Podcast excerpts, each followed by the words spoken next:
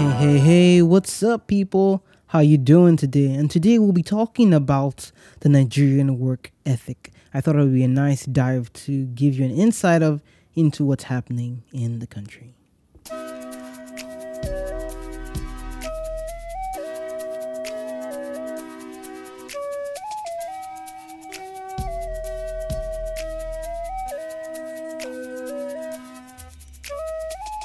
Okay, so where does my credibility lie?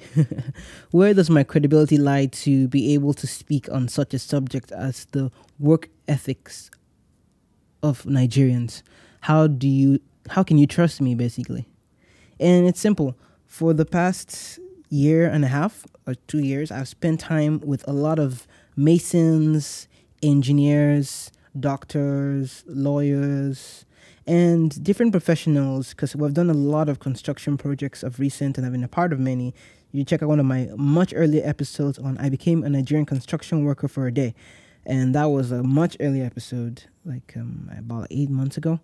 And listening to them, talking with them, hearing their perspectives of life and how hard work changes and perspectives change with time, I felt like this was an episode that we needed to share for those who live in Nigeria and those who live outside the country. Shout out. I, I've been checking out the stats on where my listeners are coming from. Shout out to United States. Shout out to New Zealand, Australia, UK, India. Where are you guys at? Pakistan. Hey, I, I have a lot of people all over. Um, I'm missing some names now. I need I need I'll go check out the list and um, give you a shout out from China. And where are you guys from? Ghana.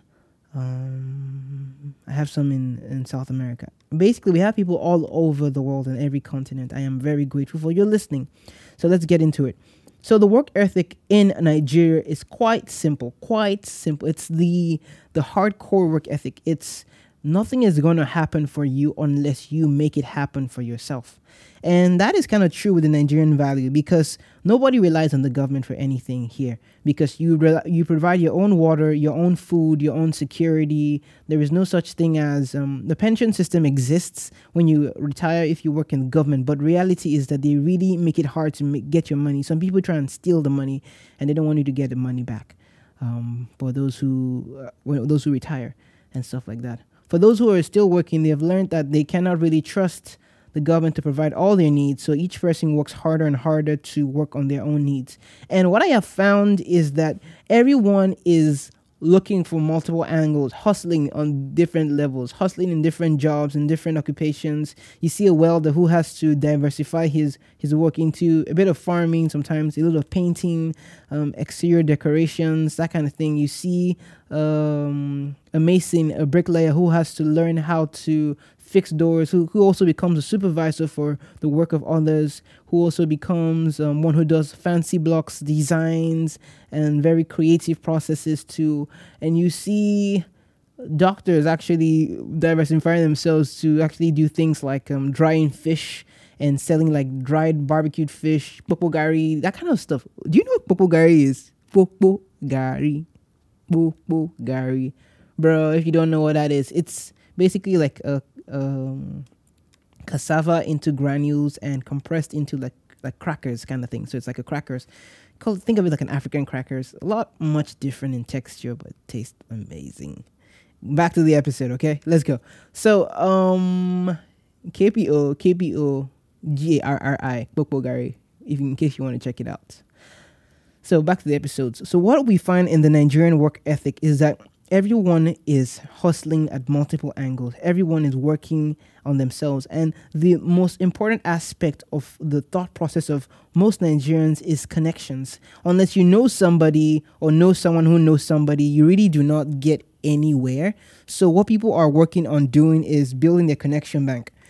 Now, some people will get hopeless and they'll be like, oh no, there are no connections. I don't, I'm not really connected. And they give up. But that is where others have seen who are much more successful thrive. They thrive in making connections and in people skills. And it's true here that those who are really nice are the ones who get good, good contracts.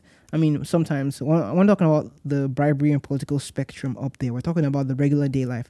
Because if you're easy to work with, if you don't cheat people when you're making your quotations, if you are honest with them, if you are a man of your word, if you come on time, if you're a woman of your word, if you're a tailor that does what what she says she's gonna do and delivers on time, you get a bigger audience. If you're a saxophonist who plays at events and comes on time and he delivers a solid gig, you get more gigs. If you are an event planner or a cake maker, by the way, cake um, designers, um, what's the word for cake designers? I'm just going to use cake designers until I think of a better word to use. But cake designers are like a hot cake. you see what I did? They're the hot cake of Nigeria because there's a lot of events, a lot of weddings, a lot of um, birthdays. And these designers, they bake cakes and they actually do a lot of catering. Aha, catering, yes, to get the event set up and everything. So if you're good at baking, and you have some math skills, hey, hit me up. Maybe I could feature your work on my channel sometime um, just let me know at ITSELBA. So things like that are commonplace.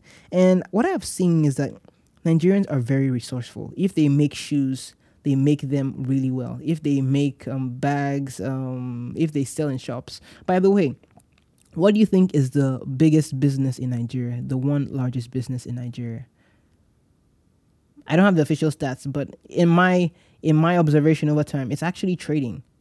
Like there are a lot more commerce shops in my city that I could ever imagine. Oh my goodness, on every street corner there's a shop. Owned, they're all entrepreneurs. This is crazy. Nigerian is run by a lot of entrepreneurs. They don't think of themselves that way sometimes. But if you run your own shop, your own barber shop, your own tailoring shop, your own shoemaking shop, you are an entrepreneur. You work for yourself and you have clients who come to you. That kind of thing. Now, you noticed I was very careful. I was extraordinarily careful not to dive into the the scamming sector of Nigeria yet, the Yahoo boys of Nigeria yet. That's a very delicate topic that I'm going to be addressing in future episodes. Like it's not one I really like to address, but I feel like it's one I will have to address eventually. So just gear up towards that particular one. But the work ethic of Nigerians is exceptional. And what I have seen from those who have been around is that First of all, you have to open your eye. You have to shine your eye. As they say, yeah, your eye never tear. If your eye don't tear, hey, if you sabi see what in happen.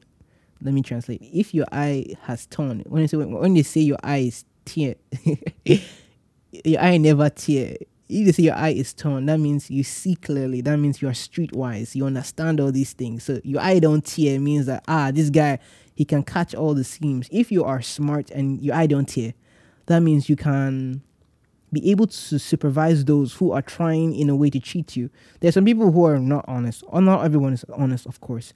But you need to be sharp as a supervisor. You need to be sharp as a client sometimes because some people try and take advantage of good um, of good employers or good clients or good um, employees. You have to be able to stand up for your rights, know your rights, and you have to be able to supervise and watch what's happening at multiple times.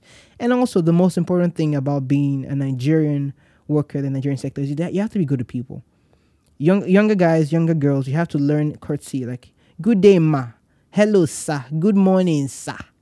If they don't hear that word, sir, and they don't hear that word, ma, ah, you are in trouble, my guy. You guys learn how to use that word, sir.